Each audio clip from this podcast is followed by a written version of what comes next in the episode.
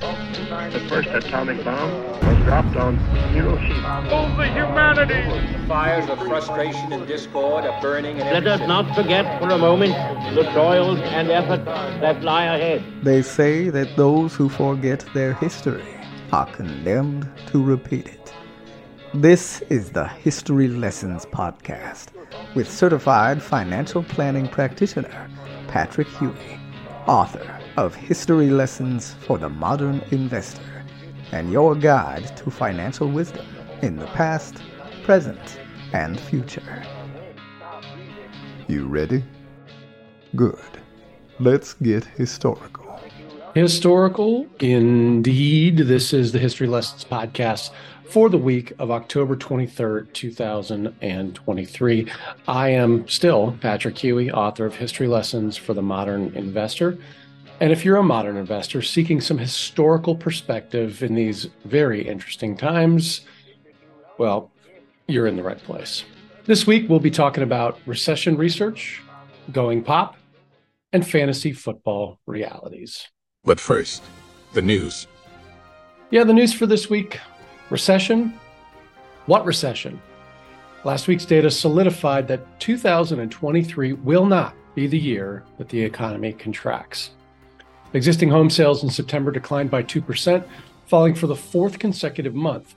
sales are now at the slowest pace since the 2008 2009 financial crisis. A surge in benchmark interest rates is obviously driving challenges in the housing market. 30 year fixed mortgage rates are now hovering near 8%, leading to a 40% increase in the monthly payments for the median existing home, including a 20% down payment. Meanwhile, housing starts in September increased by a solid 7%. Existing homeowners hesitate to list their properties due to low fixed mortgage rates that are already priced into their budget. And many prospective buyers are being forced to turn to new builds, which is helping things like industrial production, which in September had a surprising 0.3% increase, with gains across all major categories. Industrial activity has accelerated at a 5.2% annualized pace in the past three months. Retail sales in September were also strong, with a 0.7% increase that beat expectations. Factoring in revisions to previous months, retail sales grew even faster at a 1% annual clip.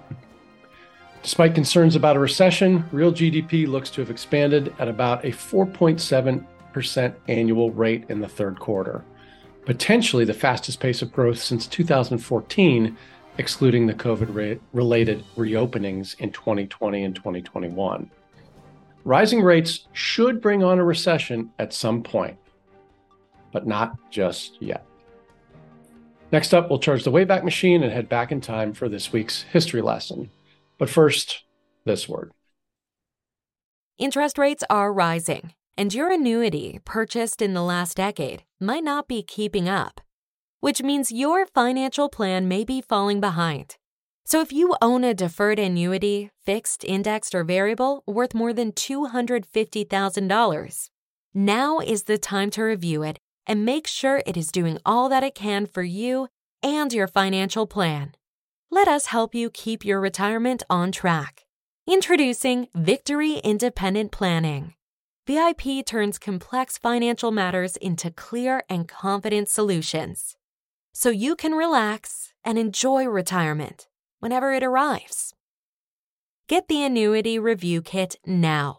This complimentary kit includes a variety of checklists, resources, and ebooks to review the fees, features, and flexibility, or lack thereof, in your current annuity contract. It will even help you assess your overall investment goals and the people who are offering you advice. Get the kit today because you can't teach an old annuity new tricks. To learn how VIP can help you review your annuity, click on the link in the show notes or go to victoryindependentplanning.com. That's victoryindependentplanning.com. Sign up for peace of mind today. Alexa, charge the Wayback Machine and set it for the year 2014 AD. Charging Wayback Machine. On October 27th, 2014, Taylor Swift released 1989, which she described as her first, quote, official pop album. Now, the album was a blockbuster hit. It won the Grammy Award for the Album of the Year, and it propelled Swift into the American media maelstrom. Taylor Swift, born on December 13th, 1989, in Reading, Pennsylvania, became a globally renowned American singer songwriter. Before transitioning to pop music, she rose to prominence at a young age, primarily in the country music genre. Swift's career began in the early 2000s with the release of her self titled debut album. She quickly gained recognition for her songwriting talent and her emotional depth, becoming one of the best selling music artists ever. Over the years, she's received numerous awards, including multiple Grammys, and her discography spans a range of chart topping albums like Fearless, 1989, and Red. Beyond her music, Swift is known for her advocacy on issues such as artist rights, and her personal life often captures media attention, making her a prominent figure in both the entertainment and cultural landscapes. If you watch NFL football on Sundays, or Monday nights, or Thursday nights, you may have caught a glimpse of her over and over again while attending a Kansas City Chiefs game. Okay, here are a few lessons for the modern investor, courtesy of Taylor Swift's musical catalog. Shake it off. As Taylor Swift shakes off negativity, so should you. Not suggesting you need to be a Pollyanna, ignoring potential problems, but to be an investor means necessarily being a long term optimist. Otherwise, why do it? Blank space. Just as Swift's character investigates her love interest, research is essential for the modern investor as well. Love story. Like a love story, focus on long term results. Understand that anyone can have a bad day or two. Bad blood. Swift warns of bad relationships, and you too should be cautious about who you trust with your money. Avoid red flags and self interest. Seek out a good emotional fit. Style. Taylor's song about enduring style is a reminder to spot and evaluate emerging trends. They may not ultimately be your style, but knowledge is power. Wildest dreams. Don't let your investment goals be too fanciful. Have realistic expectations and set achievable financial goals, avoiding planning for overly ambitious returns. All too well. Swift's reflection on a past relationship teaches us to learn from mistakes. If an investment goes south, analyze what went wrong and apply the lessons in future decisions. Enchanted. Like Swift's song about fleeting connections, avoid becoming emotionally attached to your investments. Make your decision based on logic and analysis rather than sentiment. Begin again. Swift's song about starting anew can remind us that losses happen, but recovery is possible. After your setbacks, regroup reassess, and spend some time learning before moving on. Finally, fearless. Taylor Swift's anthem of fearlessness can inspire confidence in all of us. But further understanding your capacity and preferences for risk will help you avoid those situations where you may not be so fearless after all. Wayback Machine disengaged, returning to the year 2023. And finally, this week, it's on to the mailbag. You've got mail. This message came in from Tom. He writes on Substack Hey, one of your episodes a few weeks ago was about fantasy football. Seven games into the season. How's it going for you? Any lessons learned? Yeah, thanks for checking in on that. I, am happy to say that I'm atop the league right now at six and one. Not a bad start. But just like investing, it's not about how you start, it's always about how you finish. Anyway, one of the things I did right this year, at least so far, was focus on a top tier quarterback. I'd never had one that I can remember. And with the fifth pick in this year's draft, I thought I had a chance. And the effect of not having a top tier quarterback on your fantasy football team in 2023 can be fairly significant. largely depends on your league's scoring settings, roster structure, etc. But I'm in a 14 team league, so it gets pretty thin at all the skill positions pretty quickly. So if I'm not getting big points from the quarterback position, in my mind, that's a pretty big disadvantage. so there were three tier one quarterbacks at the beginning of the season Josh Allen, Patrick Mahomes, and Jalen Hurts. Top tier quarterbacks often referred to as elite or tier one quarterbacks, tend to deliver a higher ceiling. That is, higher scoring performances that can make or break your week. Without one of these elite options, you might experience more variability in your team's weekly point totals, as mid tier and lower tier quarterbacks can have more up and down performances. And even good skill players don't find the end zone or run for 100 yards every single game. That can put you in a disadvantage in a weekly head to head matchup, and that can mean more tallies in the L column throughout the year. So far, I've been lucky.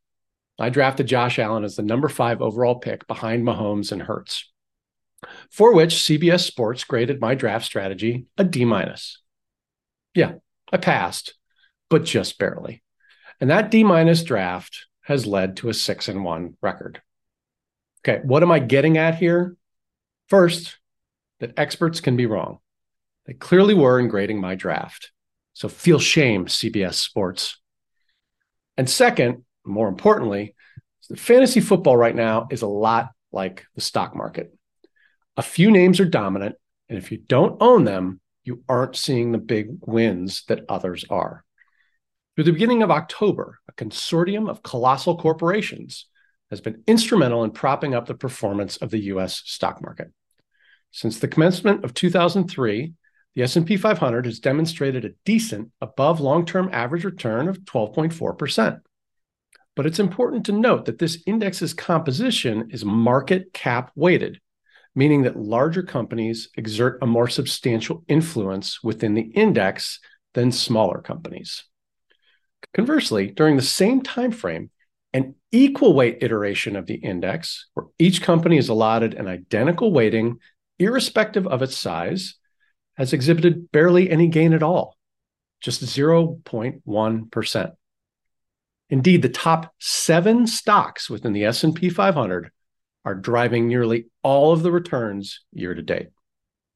And so if you don't own these stocks, it's like missing a top tier quarterback. When your quarterback's not elite, your fantasy team might need stronger contributions from other positions. So you better draft well there and constantly be on the lookout for waiver wire pickups. But ultimately, not having a top tier quarterback doesn't necessarily mean you can't succeed in fantasy football. It just might require a more strategic approach, a focus on a well rounded team, and a willingness to ad- adapt to changing circumstances. Same is true of investors course, you could just go buy the high flyers. You could trade your entire team for Josh or Jalen. But if they get hurt, it's going to be a disaster.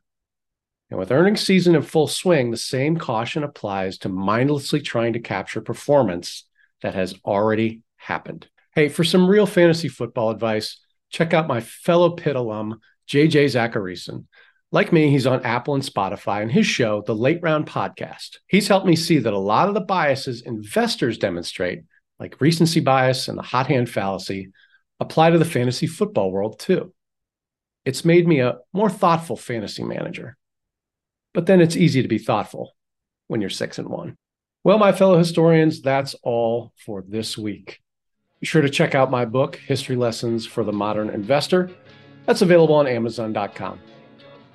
And be sure to do all the social stuff. Like this episode, follow us wherever you see or hear your podcasts. We're available on Substack, Spotify, Apple Podcasts, and even YouTube.